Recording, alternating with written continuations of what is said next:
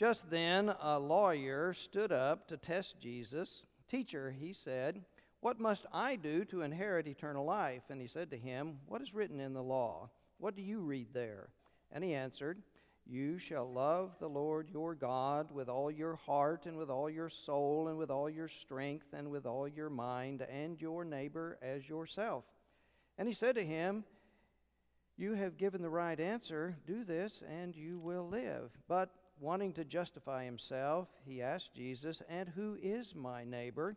Jesus replied, A man was going down from Jerusalem to Jericho and fell into the hands of robbers who stripped him and beat him and went away, leaving him half dead.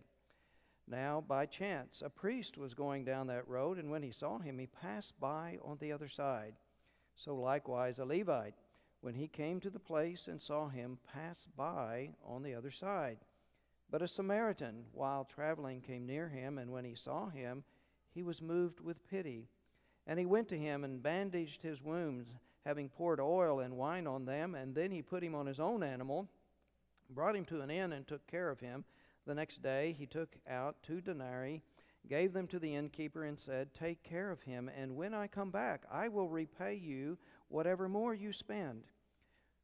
Which of these three do you think was a neighbor to the man who fell into the hands of robbers? And he said, The one who showed him mercy. And Jesus said to him, Go and do likewise. This is the word of God for the people of God.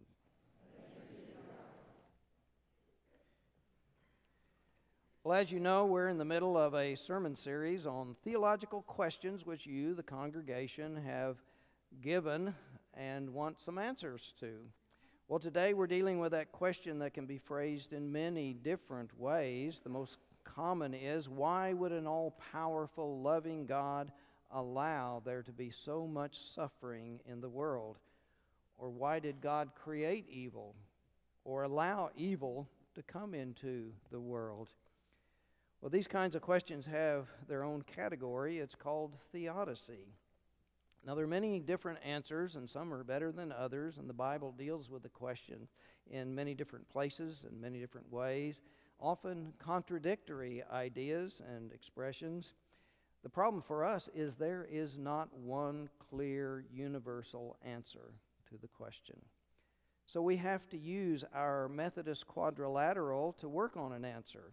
You'll recall we start with Scripture and we look at the traditions of our Hebrew and Christian ancestors as they wrestled with the question. And then we analyze and draw upon human experiences, ours and others. And then we use our reason and the principles of philosophical and theological disciplines to come to some kind of logical, sensible understanding. And when we come to that conclusion and say, This I believe, it's not the final answer for us because honestly, we might be wrong. I might be wrong. New information, new experiences, further reflection might bring a new insight that would make me have to adjust my belief a whole lot or just a little this way or a little that way. But frankly, living and growing in faith often makes us go through adjustments. For if we are to grow closer to God and deeper in our faith commitments, we need to change. We need to grow. Now, concerning this theodicy question, I can't cover it all, but I'll share a little of my reflections over 50 years of pondering and wondering and studying. Scripture first.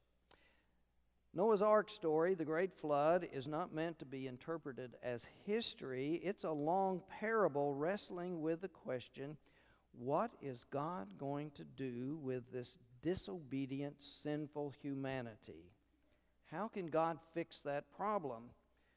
Well, the message of the Noah's Ark story is if God's going to fix the problem, He's just going to have to get rid of all the people if He's going to get rid of the evil. That's one answer. Then another story, not meant to be read as history, is the story of Job. Job is a part of what we call the wisdom literature in the Bible. It's not the history part. we find in all the dialogue of the friends coming to help Job in his misery, their expressions are from a belief in the Hebrew holiness code, which affirms that when you are moral and righteous, God will bless you with long life and prosperity. But if you sin, if you do wrong, then God will punish you with disasters which will leave you poor and sick and grieving the loss of your closest loved ones. The supposed friends of Job are telling him, You must have done something wrong. You must have sinned for God to be punishing you with the loss of your wealth, your whole family, and your health. Job protests no. Because, as we know from the introduction, Job is perfect in his behavior and in his devotion to God. Now, this book of Job is wrestling with the question why do the innocent suffer? Often from the actions of the wicked, unscrupulous, who seem to live long and prosper, never seeming to suffer for any of their sins. The biblical author of Job is challenging that holiness code, saying it doesn't always work that way. Experience and observation shows us so many innocent people suffer, suffer greatly.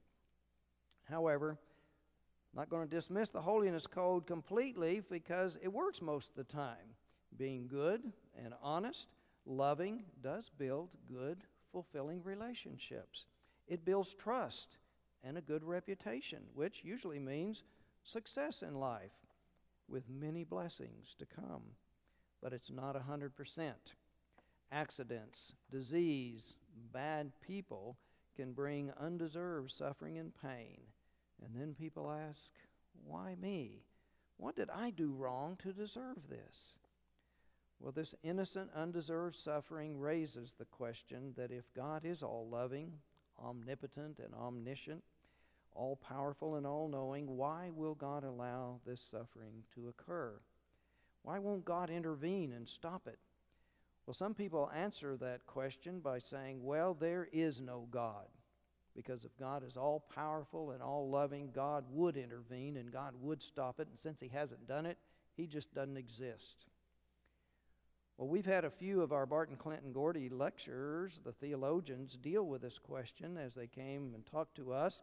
And their answer has been that their personal solution is to give up on one of those absolutes rather than give up on belief in God, they decided they would give up on that quality of God being omnipotent, um, all powerful. Now, they can't give up on God being omniscient and all loving, for they believe and have experienced God knows our suffering, and that God comes to us with love and healing and comfort and empowers us to overcome. So, this choosing to give up on the omnipotent quality of God has been explained by some philosophical reasoning that theologians have done as they've struggled with this theodicy question. Their explanation is that before God began to create, God was all powerful and had perfect freedom to do whatever God would decide to do. All things were possible for God. Well, God could have created us and our world differently. Many different options. If you watch science fiction movies like Star Wars with all these other creatures from other worlds, you see the visual artist images of the many different ways humanoid creatures could be created. Bring those images to mind, those crazy looking creatures. But besides those weird ones, there was Data and Spock, who were also made differently. However, before God created, God had this freedom to create or not to create at all. But once God created, God surrendered the option to choose not to create. And with each way God decided to create our world with its laws of nature, its structure, and chemical makeup, God had surrendered all those other options to do it differently. God imposed limitations on God's self, limitations on God's unlimited power and freedom. For God gave away a lot of God's freedom and power to the creation. When God said, Be fruitful and multiply, God had poured out God's freedom and power into the creation.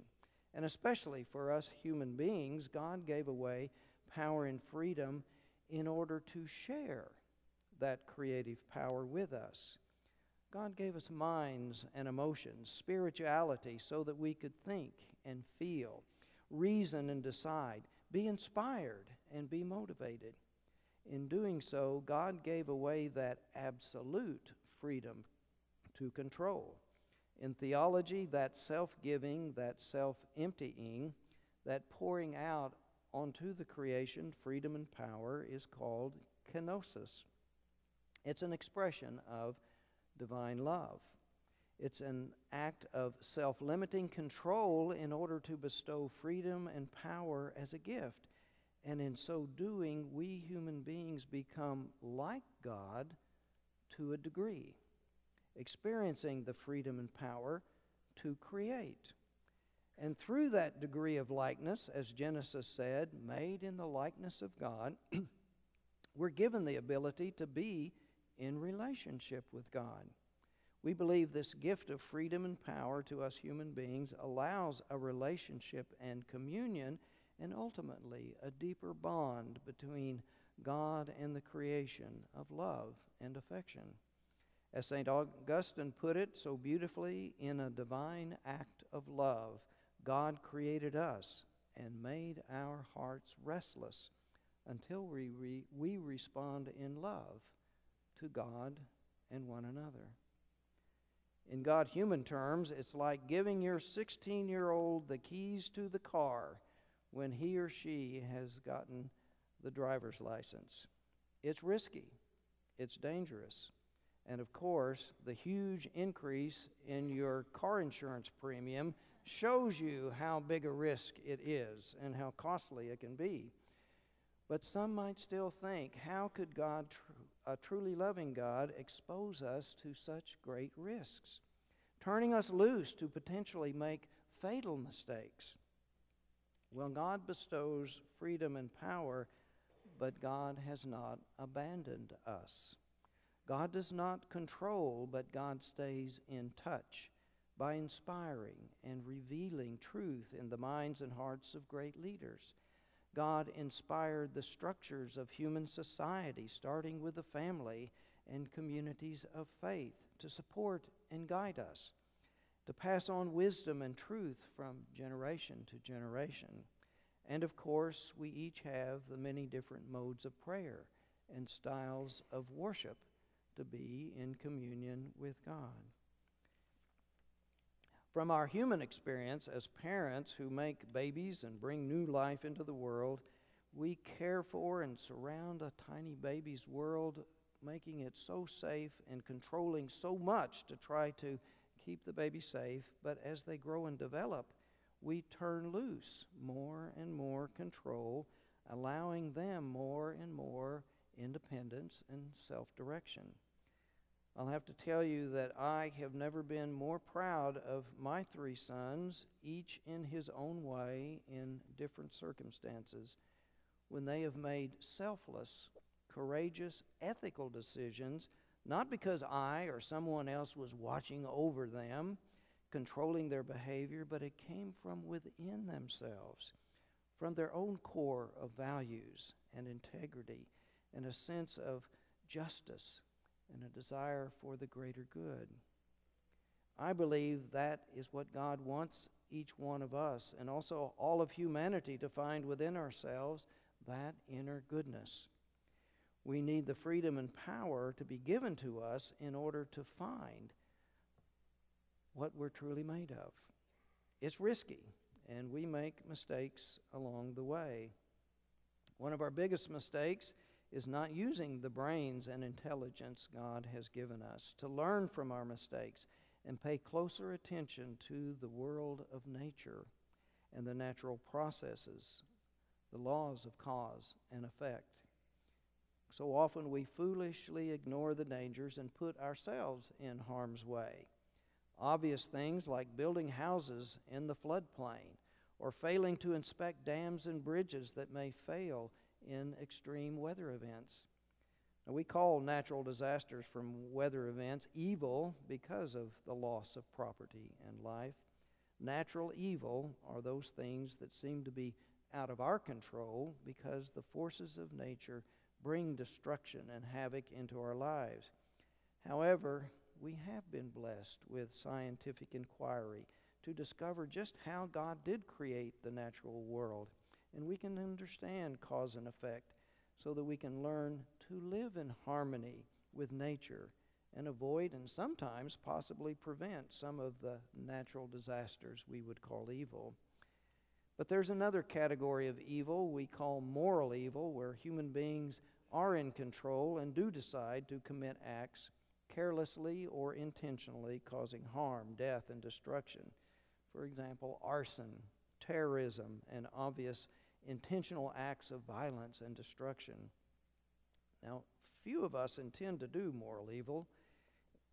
We think and feel we're good people trying to do good, but sometimes we intentionally decide to break the rules, and it does cause injury and death. Now, you've probably seen these public service commercials showing people texting while driving and having a serious collision. It wasn't a terrible immorality like cold blooded murder, but it was a moral decision to ignore the fundamental rules of safe driving that then results in a destructive evil. I believe most of us, most of the time, are very intentional about doing what's right and avoiding any overtly evil acts that cause destruction and harm. However, there is a more subtle kind of evil. We who l- like to think we're good may actually commit from time to time. It's called obstructive evil. Obstructive evil is the evil that blocks or thwarts God's will for the good, for justice and fairness, inclusiveness, and what we call distributive justice, where there's no longer an obscene accumulation and hoarding of wealth by a few, while masses of people are malnourished, living in dire poverty. When we support the status quo to our own advantage, while others continue to suffer at no fault of their own, but rather suffer because the structures of society, the economy, the institutions that remain unresponsive to their needs, then we are complicit in this obstructive evil. One of the great theologians of the last century, I tried to find, I can't couldn't find whether it's H. Richard or Reinhold Niebuhr. Well, one of the Niebuhrs stated that the fundamental basis of human beings' inhumanity toward one another is tribalism, which means attitudes and decisions and policies that have us act as though our tribe, our group, our people are more worthy, more deserving, even more human than other groups. Out of this attitude, we justify slavery and warfare zoning of housing and whose neighborhood is torn down for a new freeway and where we're going to place that city dump. The most extreme was Nazi Germany, genocide against Jews and gypsies, the mentally ill, and the physically handicapped. Our wanting to build walls to shut out others and exclude those who are different from us is another form of tribalism. Well, this familiar Good Samaritan story illustrates a lot of what I've been lifting up. Jesus is pointing out the tribalism inherent in his times that separated and restricted Samaritans and Jews from working together for God's will for the greater good. He was trying to show how tribalism is an obstructive evil, blocking love and compassion that God willed for humanity the account begins with this discussion that basically wants to categorize who is the neighbor that I should love and who is the na- or who are those that don't belong that I can ignore and even treat badly is the unspoken question. Well, the man who is beaten, robbed, and left half dead on the side of the road watches a priest and a Levite pass by on the other side, refusing to help him. The story leaves us to wonder what did the man, the victim, think and feel? Since we assume he's a Jew and was watching the priest and the Levite, his own kind, his own tribe, his own in group refused to help him, surely he was becoming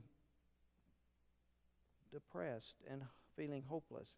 And then the Samaritan appears, one of the despised and belittled tribe. Surely this victim was feeling even more helpless and hopeless. By means of the parable, Jesus is giving us an answer to the question of evil. Evil exists. It happens when people decide to act in some self serving way, not caring about what happens to others. The sin of commission, the robbery, the beating, cause injury and harm and loss of property. Then the evil persists because good people, the priest, the Levite, do nothing, the sin of omission. And they continue an obstructive evil by living in and reinforcing societal structures of institutional injustice. And they block God's will for peace and harmony, love and caring but besides the tribalism between Samaritan and Jew, biblical scholars tell us that the priest and the Levite were most likely operating out of a mentality that blamed the victim. If you are diseased or suffer some hardship, it was believed to be God's punishment on your sin, i.e., the holiness code. The victim was ritually unclean. The priest and the Levite could not touch him or they might become unclean. He was bloody and he might be dead. But that whole ritual system of laws about clean and unclean that separated people and excluded people from belonging to the community and receiving love and care were the stone walls that Jesus was trying to break down by his ministry. Another stone in that wall was his table fellowship with sinners. He touched and healed those who were ritually unclean. He healed them so that they could rejoin their families and become a part of the community again. Jesus was overcoming the obstructive evil. Now, the parable turns the question from why doesn't God do something about evil to what should we do about evil? The parable answers the question go and do likewise. Be the good neighbor like the Samaritan. Amen and amen. Well, let us sing this final hymn.